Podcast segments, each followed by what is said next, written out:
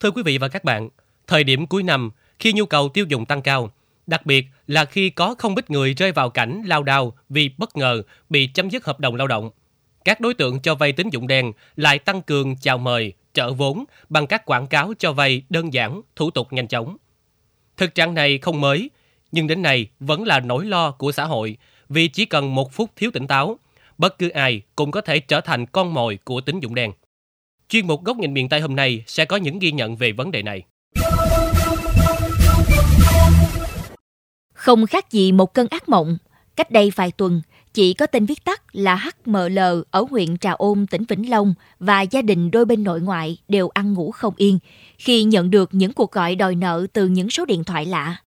Hỏi ra mới biết vì cần tiền gấp để trang trải việc làm ăn, chồng chị đã làm liều đi vay nóng. Thủ tục cho vay rất đơn giản, chỉ cần tải app, làm theo hướng dẫn rồi cung cấp hình ảnh tự chụp rõ mặt cùng chứng minh nhân dân hoặc căn cước công dân. Tuy nhiên, số tiền lãi phải trả định kỳ là không hề nhỏ. Chị L cho biết. Lấy là rất là cao, ví dụ như anh vay 2 triệu đúng không? Thì mình thật nhận chỉ có một triệu hai thôi. 800 ngàn đó là để uh, tiền gì của nó đó, tiền tiền tiền đóng phí này phí kia đó.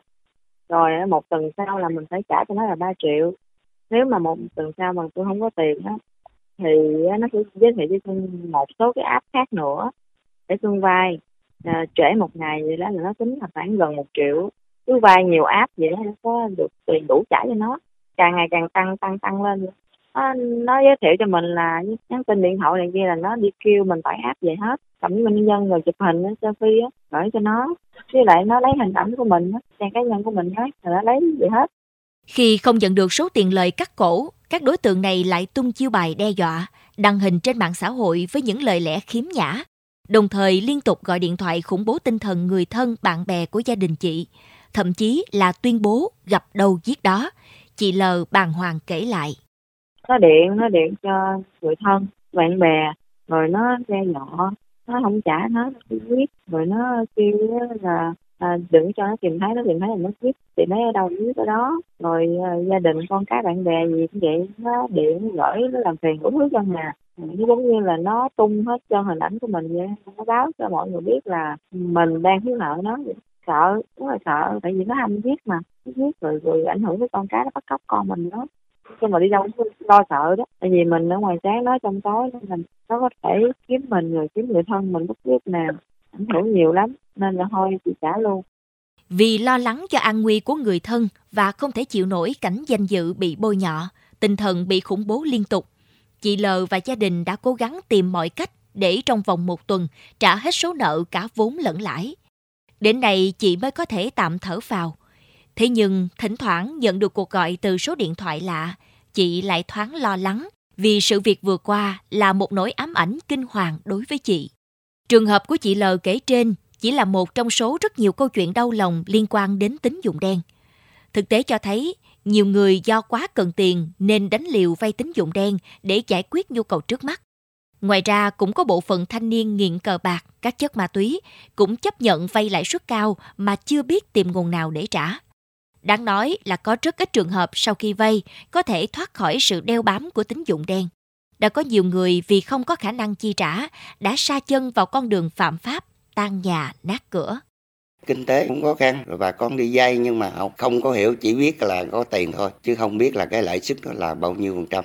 Vay bên tín dụng đen thì lãi suất quá cao không có khả năng để là hoàn vốn trả lại cho, người mà cho vay thì có gây ra cái tình hình an ninh trật tự ở trong địa bàn xã nó bị xáo trộn. Đánh giá diễn biến của tín dụng đen thời gian qua thượng tướng lương tam quang thứ trưởng bộ công an cho biết qua đấu tranh các vụ việc liên quan đến tín dụng đen trên địa bàn cả nước cho thấy có những vụ lãi suất lên tới 90 đến 100% một tháng, thậm chí là 700 đến 1.000% một tháng.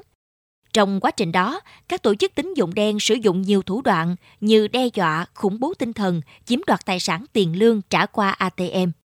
Trong 3 năm qua, Bộ Công an đã đấu tranh và phát hiện xử lý hơn 2.700 vụ việc với gần 5.000 đối tượng, khởi tố gần 2.000 vụ với gần 4.000 bị can, trong đó có hơn 1.000 vụ cho vay nặng lãi với nhiều người bị hại là công nhân.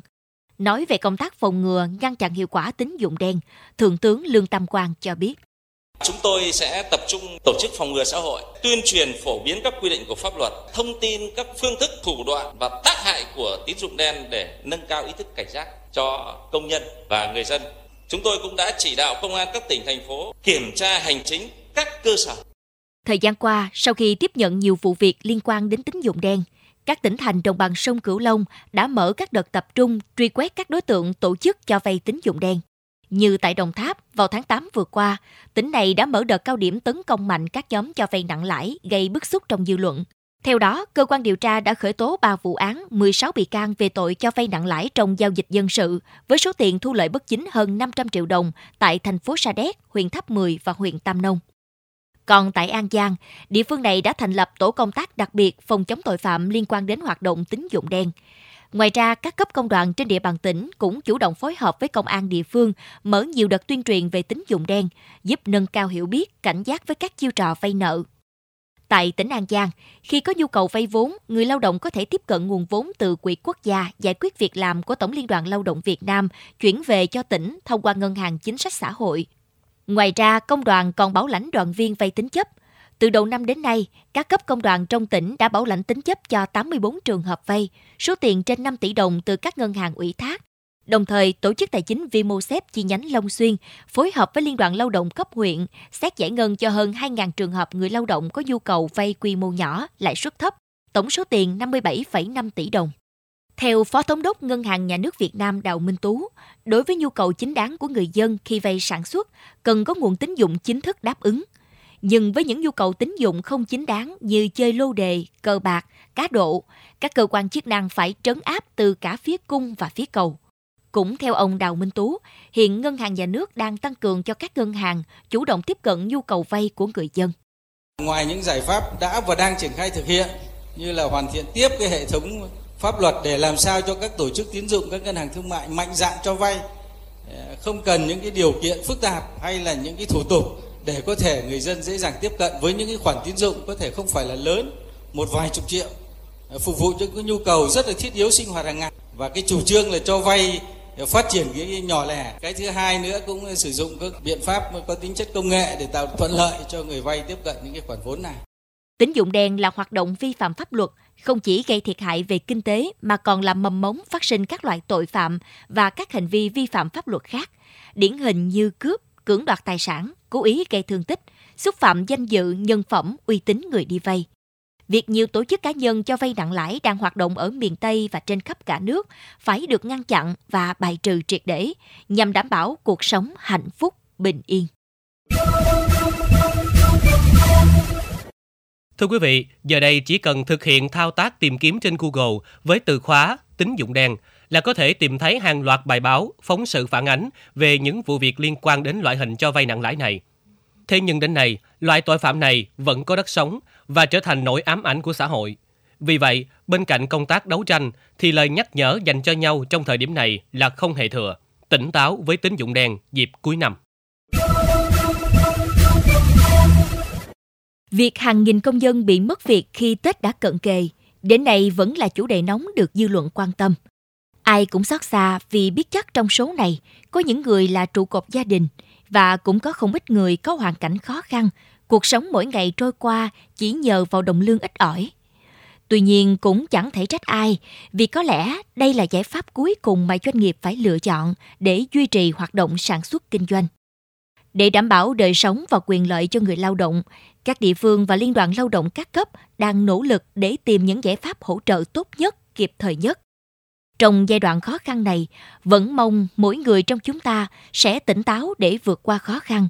Nếu cần, có thể tìm đến những nguồn hỗ trợ đáng tin cậy, chứ đừng vì một phút túng quẩn mà sa chân vào những cái bẫy đã được gian sẵn của các tổ chức tín dụng hoạt động trái pháp luật, bởi hậu quả sẽ khôn lường. Lại nói về công tác đấu tranh tố giác tội phạm, đây chắc chắn không chỉ là nhiệm vụ của các cơ quan chức năng, mà mỗi chúng ta cũng phải góp phần đẩy lùi tội phạm, giữ gìn an ninh trật tự và sự bình yên cho xã hội. Khi không may trở thành nạn nhân của tín dụng đen, cần mạnh dạn liên hệ các cơ quan chức năng để tố giác và cung cấp các thông tin cần thiết phục vụ công tác điều tra. Có không ít trường hợp dù là nạn nhân nhưng lại không hợp tác với công an, Khi lực lượng chức năng bắt được đối tượng, mời người dân đến nhằm lấy thông tin, củng cố thêm hành vi để xử lý, thì nhiều người không đến hoặc có đến thì nói là không vay. Việc làm này đã góp phần tạo điều kiện cho các đối tượng hoạt động tín dụng đen có cơ hội lộng hành, tiếp tục gây hại cho cộng đồng. Không còn đơn thuần là những tin nhắn, những cuộc gọi chào mời cho vay.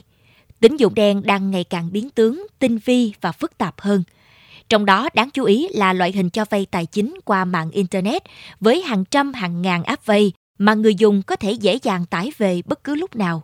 Điều này gây khó khăn trong công tác kiểm soát việc xử lý tội phạm tín dụng. Vì vậy, nếu không có sự quyết tâm truy quét mạnh tay từ các cơ quan ban ngành, nếu không có sự quyết tâm từ cộng đồng để bài trừ, thì tín dụng đen sẽ còn biến tướng và gây hậu quả nghiêm trọng hơn nữa đến trật tự an toàn xã hội, đặc biệt là thời điểm cuối năm. Đến đây, chuyên mục góc nhìn miền Tây trên Mekong FM xin phép được khép lại. Nguyễn Châu và Hà Hương cảm ơn bà con và các bạn đã quan tâm theo dõi. Xin chào và hẹn gặp lại.